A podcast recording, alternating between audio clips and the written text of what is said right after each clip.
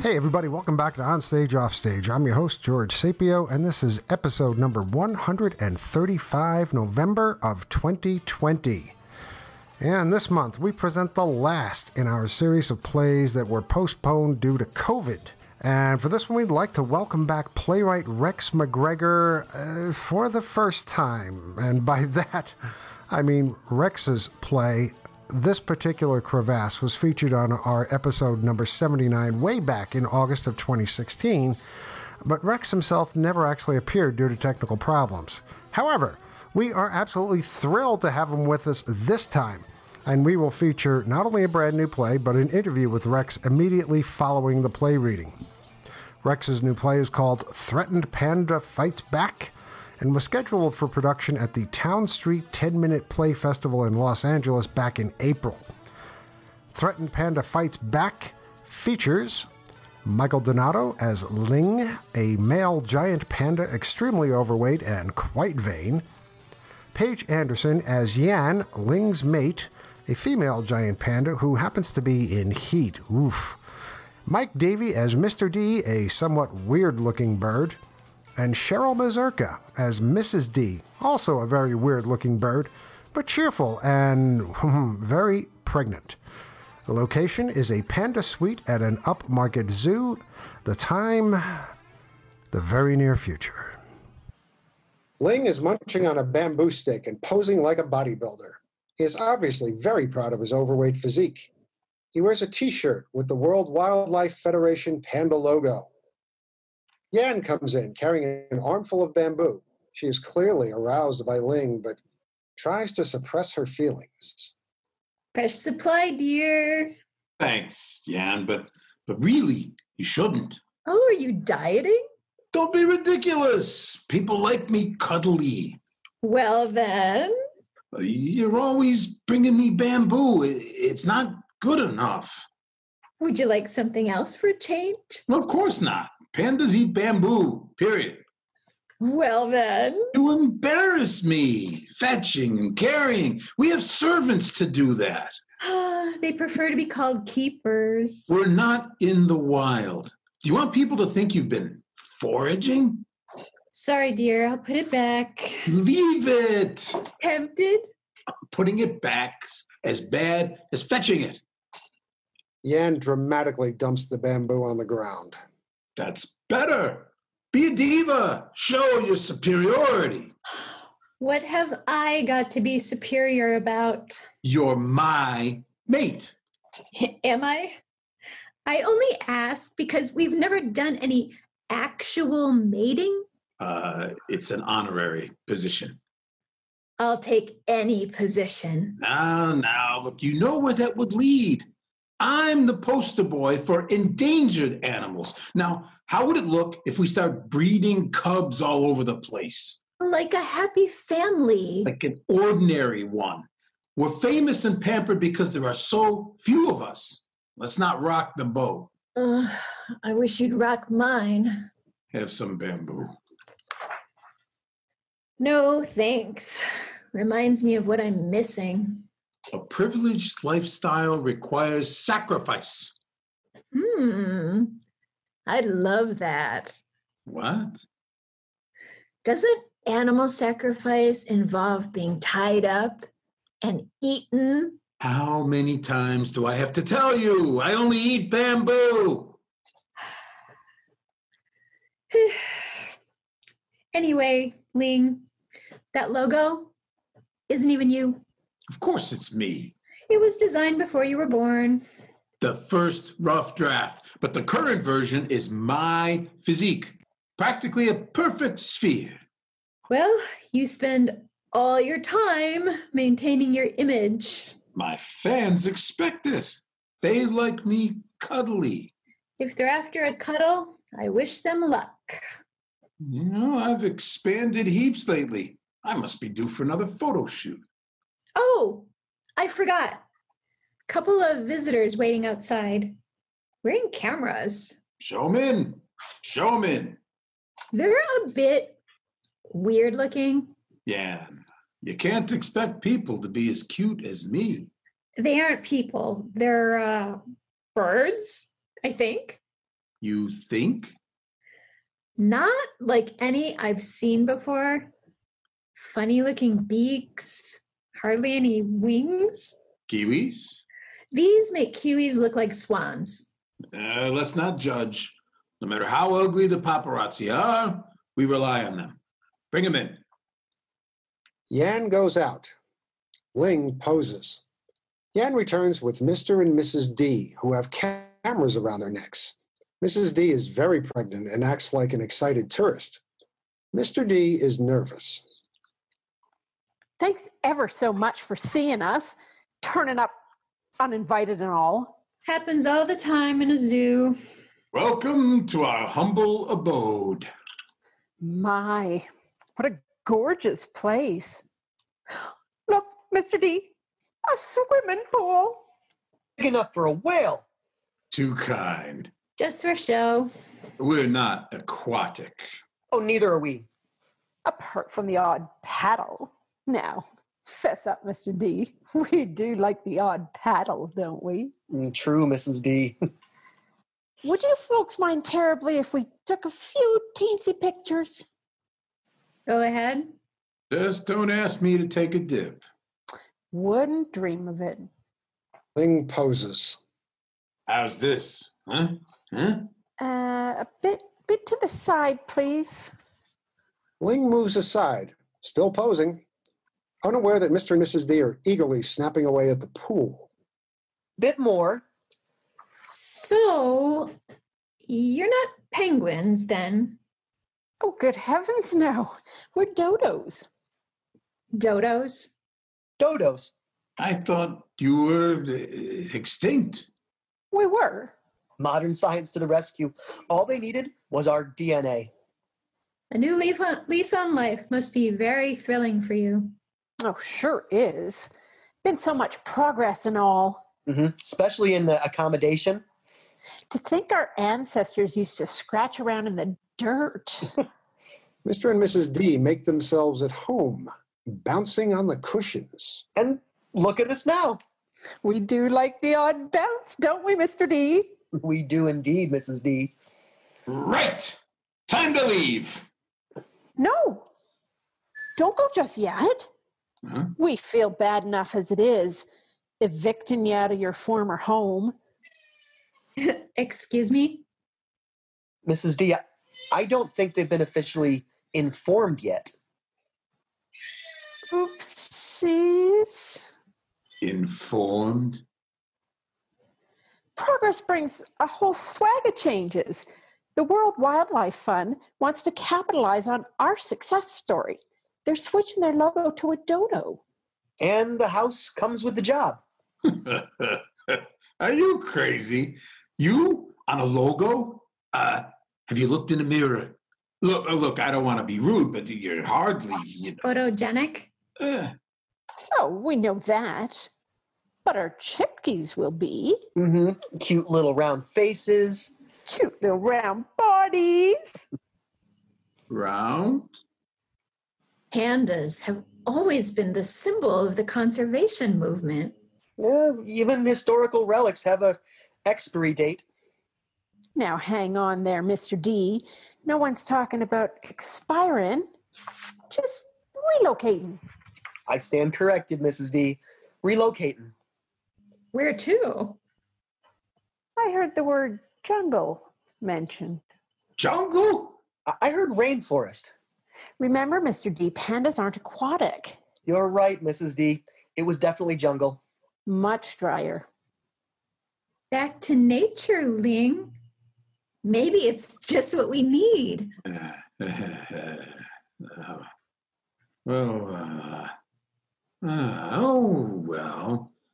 You know, there's just one thing about this place I won't miss breakfast. What?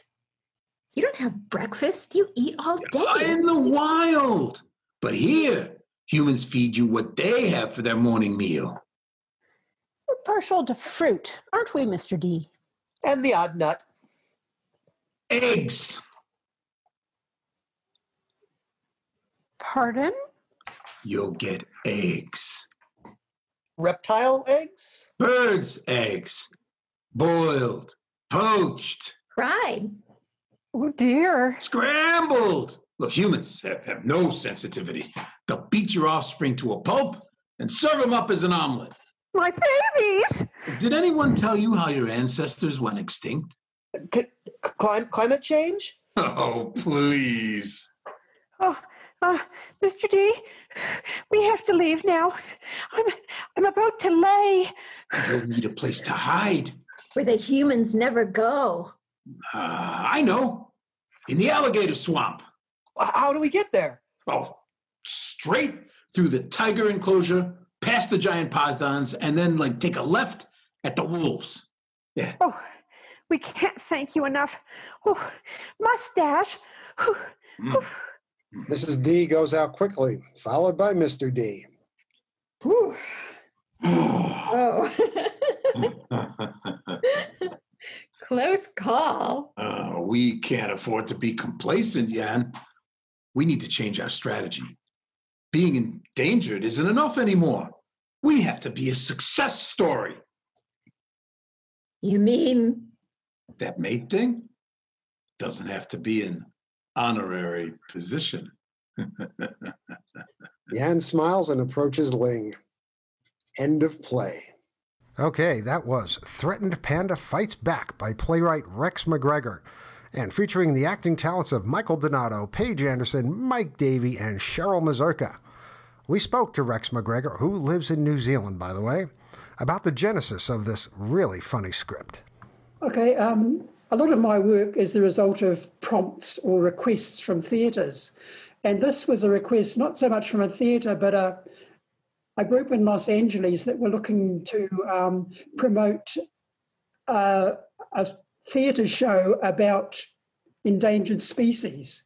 So that was the prompt. You had to write a 10 minute play about an endangered species. So I was thinking about what I could do with that. So I picked the cuddliest endangered species I could think of Yeah. and went from there and um, included the dodos as a um, contrast. Yeah. And uh, that play has been very good for me because um, it took a while after the that first request for it actually to be produced in Los Angeles. But in the meantime, it, I sent it out to another um, few shows like Short and Sweet, which have um, Mhm. productions in Los Angeles and in Australia and New Zealand, and Yeah. they're branching out into other places as well. So I've had um, over a dozen productions of that of uh, Threatened Panda now, and it's been interesting because it's a very flexible sort of show and how it's produced. Um, yours is the first one that it's done purely as audio, and when it's done on stage, um, in the um, stage directions, I've, I've just said um, you know the makeup can be done very simply, but Mm. some people have um, done full panda costumes, for example. Uh, Um, there's Yeah, I'm not surprised. doing the birds. Yeah. Yeah. I, I, I, I thought it was great. And the introduction of the dodos, considering that they have been extinct for a while, just turned the whole play around for me. I mean, we began with the pandas meeting the pandas, and you brought that in so well that here they are. He's resting on his on his ample laurels, um, as you know the, the the logo for the World Wildlife Federation and World Wildlife Fund. Um, and then all of a sudden, the science kicks in, and we get the least expected visitors possible. How did you decide on dodos? Oh, well, because they were um, funny to begin Okay, with. Okay. All right. Well, dodo, come on, yeah. Yeah, yeah. And actually, yeah, um, I like um, things that can be turned into humour. Another play recently I did on turkeys, and, you know, just turkeys themselves are so funny that Oh yeah, it just helped write itself. But um, it's interesting, the dodos have been um, a highlight that they've been interpreted in so many different ways in these productions.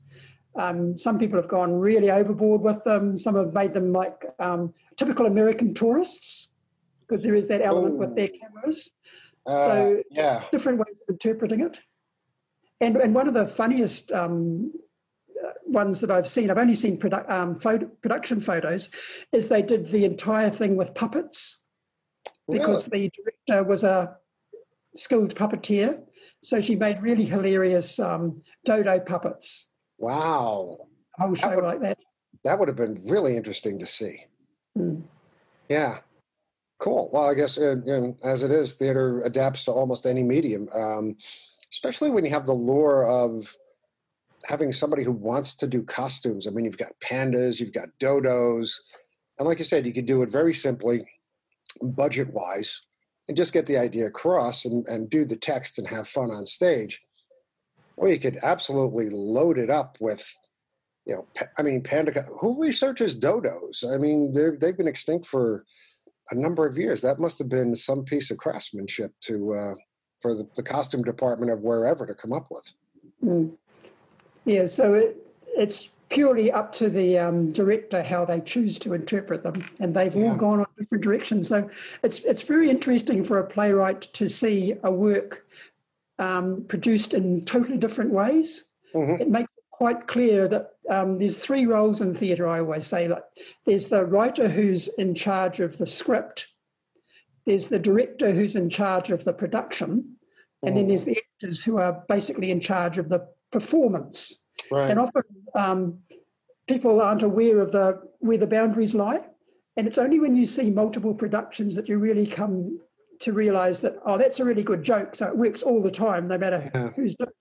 But sometimes there will be little um, nuances that are brought out in a particular production that aren't considered in others. So it becomes quite clear if you once you see various productions what the strengths of the actual script is rather than the actors or the direction in the I- production. Yeah. No, I find it fascinating um, seeing different productions of one's own work Mm. and the perspectives involved. Because you know, as you said, the first theater might do it one way and hit this joke and that line and and and and work it into a certain you know, mode or, or mood or that sort of thing. And the next theater will do something completely opposite. And sometimes the jokes that worked in the first one don't fly in the second one but other things do. Mm. and it comes back to that whole thing that faces us as playwrights. How do i make this poignant? How do i make this resonate? How do i make this funny? And when you sit back and realize that if your play is done by multiple venues, you have very little control over that. You can just Hmm. basically put in the best you've got and cross your fingers. Yeah, so a lot of it is um, writing the script and letting it go. Yeah, So um, I often get requests for um, perhaps to change the gender of a character. mhm, And yeah, if it's not essential to the play, if the play isn't about gender, it's usually fine. Yeah, yeah. I've I've done that myself. I I had a married couple in one play, and um, the director came back and said, "Can we possibly, possibly consider making this a gay couple because?" The actors who auditioned are so perfect in this. And I looked at it and I realized it didn't need to be a straight couple. And I was like, yeah, sure, go ahead. Um, that production I was lucky enough to see, and he was right. They were absolutely electric on stage. Could not have imagined a better pairing. That's what I love about theater. I mean, it's different every time. So I was looking over your website, rexmcgregor.com, and you have written quite a number of plays. Do you happen to have a total? Because I was looking through these giant lists of how many plays. Yeah, well, probably I've. If you look just looking at short plays, I've written about hundred short plays Wow. and uh, possibly about a dozen longer ones. Yeah. Yeah. How long have you been And doing this? I'm really specialising in the short plays because Oh, I can yeah. get produced more easily. Oh, absolutely. Yeah. It's of a commitment time wise. hmm So Yeah. Yeah, um, I short plays. enjoy um, writing in a com- quite compressed way too, and I also enjoy responding to challenges. You know, when a Mm. theatre says write a play about this or that. yeah. Uh, yeah, That's I mean, I've had really strange requests re- recently. Like I just mentioned turkeys. That I would never have thought about writing about turkeys, but so, it was in one of the requests. You know, one of the prompts. And um, I've had other ones like one was use a, a bat skeleton, and when you have to f- focus a play around a bat skeleton, where do you go? So I used it. Uh, it was about a, a play about an artist who was using it as a modern artwork to be provocative. Yeah. Yeah. Okay. It's it's a So great Yeah. and doing in different directions where you do things that you wouldn't normally have thought of. It's a great challenge for your creativity. Mm. Yeah. Well, like I said, you've got you've got dozens and dozens and dozens of plays there. I was absolutely wowed. I need to get back to my uh, my my Uh, just to give an example too, um, I, I see you, George, have written a play that featured the Battle of Bosworth. Yes. How many other playwrights have you spoken to that have also written a play that featured the Battle of Bosworth? None. Now, because I've written one called um, Henry the Seventh, If Shakespeare Was Honest, which is a comedy version of what happens at the Battle of Bosworth. And the villain turns out to be not Richard III, but also not Henry the Seventh. ah, okay. Uh, this is going to be. I'd really like to see that. Um, yeah, we should we should compare scripts. I, Well, know, so, I mean, I, I saw on New Play Exchange your um, sample of um, your your version, and um, yeah, we'll swap. Yeah, okay, sounds good. Yeah, I'd, I'd like to see that because Yeah. I, I'm I was I was obsessed with the character of Richard III, and I had to cover the battle. And I thought, I don't have. There's no way we can cram this many people onto a stage. So I thought the best way to do it, sportscast it. And, So that, that was an example of a, a play that I wrote as a in response to a request for a play with heightened language, which is what Mhm. all theatre in New York requests, but focusing on villainy, I believe it was. yeah, well, he's legendary for villainy. Hmm. Okay, let me ask you one of the more obvious questions that playwrights get asked these days.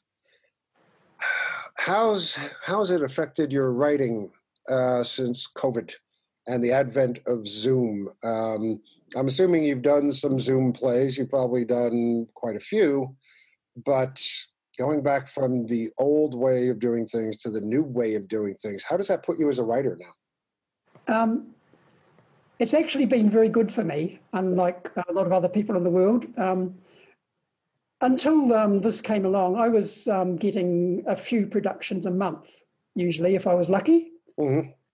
Um, my short plays. You know, if I got three three productions a month, that was a good a good month. But um, since um, COVID hit, I've had far more Zoom productions than at any other time in my writing career. And I've actually even got into um, producing a few of myself because it's so easy. You just, I've got con- connections with so many actors, primarily in the US nowadays, that um, if I want to do a, a reading of one of my scripts, I just contact them and we do it.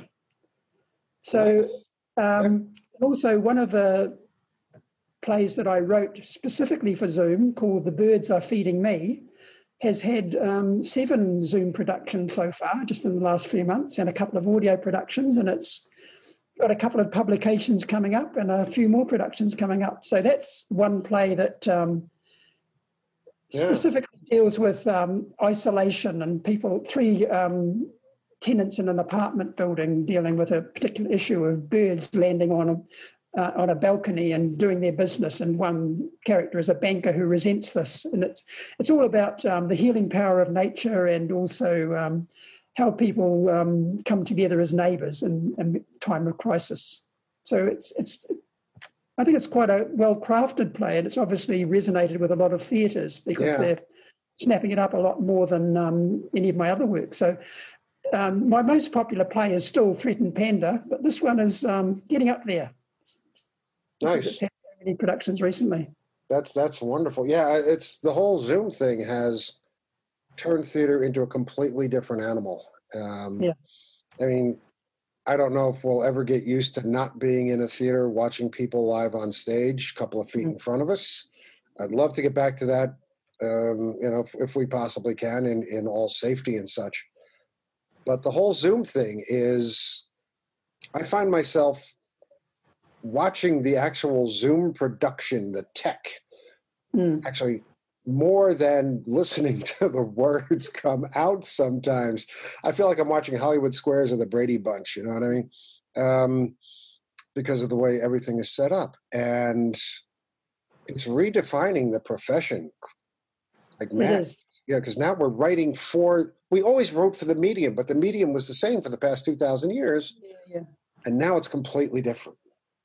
Yeah, I'm, I'm sort of um, writing about 50 50 now. So about half the plays I write are still for the stage, but can be adapted for Zoom, and the other half are specifically written for Zoom. Like um, one of the uh, most recent ones I've done that I'm organising reading for at the moment is called Tricky Intervention, and it's about um, four young climate change activists who are meeting on a Zoom meet format Yeah. in order to um, discuss a particular issue, and uh, it, it's it's brought up a lot of opportunities for comedy. And another thing I've done, particularly with that play, is I'm reusing characters that I've created earlier. Mhm. And um, in this particular play, I've taken four separate characters that were in four totally different plays, just to um, see what happens when they all come together. And it, it, it's easier for me in a way because I almost know these characters. You know, when you write a short play, you're starting from scratch usually, and Mhm. just getting to know the characters takes time. But when you've got already a, a, a an existing lot Yeah. of characters, it's a bit, comes a bit more like um, writing for a TV sitcom where the characters are already established in your mind. Sure, you yeah. uh, create a new situation for them. Yeah. So I'm actually enjoying that very much. And uh, I had an interesting experience yesterday, for example. I had, um, in the morning, I had a rehearsal of The Birds Are Feeding Me, which um, in Margaretville, New York. And that features a character called Kim. And a couple of hours later, I was on a Facebook Live um, production of um, a group of Harry Potter plays. And that featured um, one of my scripts called Tickle That Dragon, which also features Kim in a totally different role because that was written quite a few years ago. So it was interesting to see the same character in the same day, Yeah. two totally different um, situations. Not So that's people. how theatre is opening up now. Nothing like that would have happened pre-COVID. No, no, it's good. It's changing things around completely. It's uh, it's almost theater for TV now. Um, the thing about Zoom that uh, that it makes it possible to do so many more strictly audio plays because Yeah. in in many cases we don't bother with the tech for video. I mean, I've seen a couple of plays do tech for video. They have the same set in different locations. Um, and they somehow stitch it all together. Somehow they switch back and forth between one location and the other, or they just cut it. But um, it was an, it was a really interesting attempt to keep the old way of doing things alive. You know, um, but again, audio plays are gonna are gonna boom now because of this. Mm, Yeah, absolutely. And Yeah. um, another thing I've been teaching myself is um, video editing. Okay, so yeah, when I do Zoom production, I can do you know fancy um, titles and credits, and um, Mhm. even if there's like an awkward pause at times or a little fluff of lines, I can snip that bit out of the out of it. So it's it's a useful skill to have too. It is. It's a very useful skill to have. Um, yeah, it's the amount of audio work I do too, um, not just plays and, and but interviews and other things like that. It becomes very uh, very interesting. Um, I've also done a few short movies too, which takes an awful lot of time, much more time than anybody realizes. But it's absolutely engrossing and wonderful. Um, I got two more questions for you, and then I'm going to let you get back to probably writing your next 23 plays that you're going to write today. Um, being as prolific as you are, um, any you got any kind of insight, advice for playwrights just starting out? Is there any such thing that we can say to help you know to help folks move along on the on the playwriting path? Yeah, yeah. I think one key thing is the play has to be about action that's happening now. Mhm. It's happening here, and it has to be this particular action. They're often like um, plays that people write about some some trauma that somebody's had in the past, or something that's happening elsewhere, or about somebody somebody entirely off stage, or some action that isn't happening right now. So the key thing, particularly with a 10 minute play, is it has to be really focused on, you know, the now, the here, the this. Yeah, I think that's one of the key things. And the other thing is you need to have um, drama, and that drama comes from conflict. So there needs to be some conflict that has to be resolved in some way. Doesn't mean that the issue has to be settled, but there has to be some satisfying conclusion to it so that there's an arc. Right. And I think a lot of plays don't have that. Those are those are my main um, Yeah. of advice. I would say. Good pieces of advice, especially the second one. I think um, that's I think is the actual harder one to do. Finding some because people, you got to get used to putting the dramatic action into the drama. Um, you are a librarian for the Auckland Central Library. Um, I I thought you'd, with all the playwriting, you'd be sick and tired of being around words all day.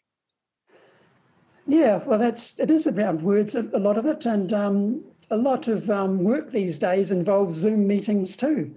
Yeah. So, um, if you'd asked me a few years ago what my role in the librarian was, I would have said, "Oh, yes, I buy the books and I do the selection." Mhm. But all that has changed quite recently. So what happens now is we do a lot of um, outsourcing. So my role now is more in managing the suppliers, usually based in Australia, who supply the books to us in New Zealand.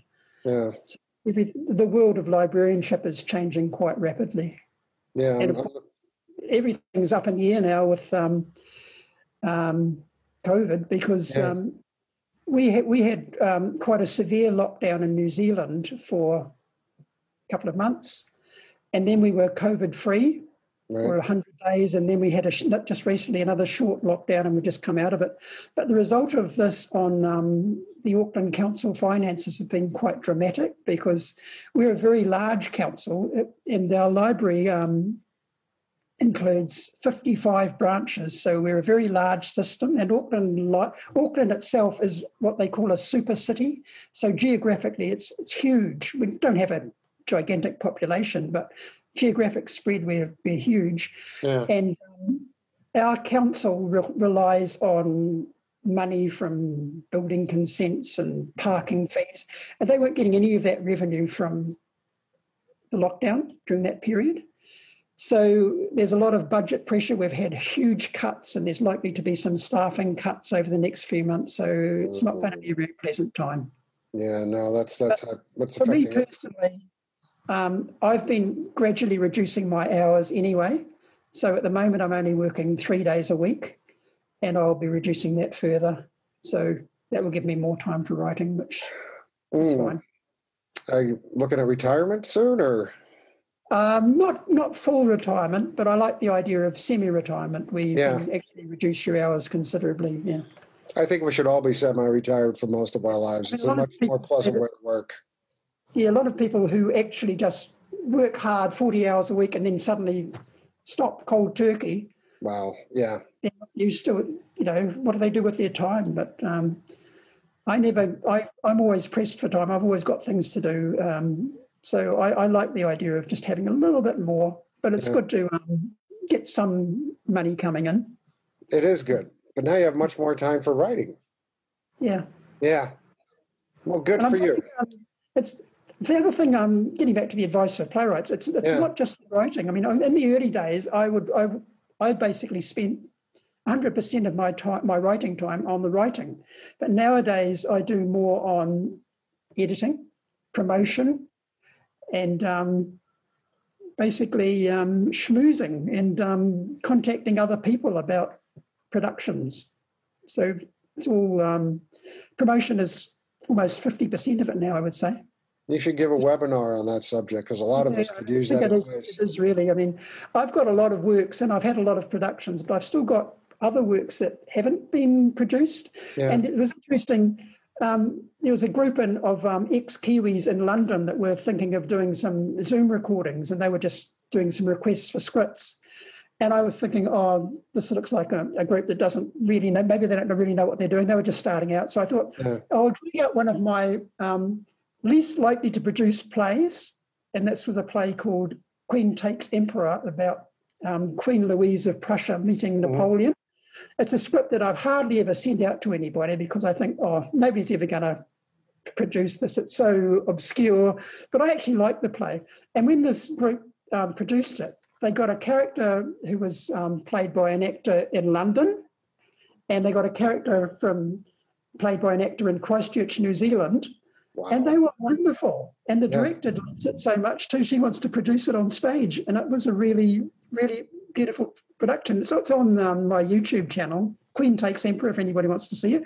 It's a sort of play that I never thought would have a life, but the product, the um, actors got so into it that it's, it's a delightful production. I think. yeah.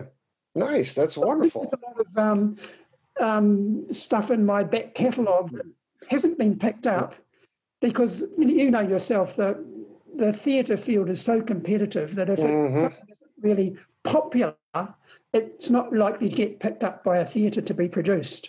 Well, you got I think 5,000 this new playwrights. man. environment- A lot. So, Yeah, in this environment, a lot of those um, you can actually put on Zoom, and maybe they'll have a limited audience. No, not everybody's going to be interested in Napoleon and, and Louise of Prussia, but I think there is an you audience. never know. I think it's Yeah, an audience for pretty much everything. Yeah. Yeah. Yeah, cool. Well, Rex McGregor, it's been wonderful to finally talk to you and to meet you online. Uh, and thank you so much again for your time to talk and for Threatened Panda Fights Back. We had a ball producing that one. Um, we hope. How can my audience find out more about you? Uh, they can go to my website, rexmcgregor.com, or if they want to wa- watch some of my work, just type, type Rex McGregor into YouTube, find my channel. There's a, a channel called Rex McGregor Plays, and I've got um, quite a lot of um, productions in video form on there now. Fantastic. Great. Well, thanks very much. And good luck. Take care of yourself during these crazy times. Thanks, George. Hey kids, thanks for listening to Onstage Offstage. Onstage Offstage is produced monthly, and all of our shows can be found at onstageoffstage.org and also on iTunes. If you enjoy what we do, please recommend us to your friends. Don't forget to like us on Facebook and follow us on Twitter at OnOffStage.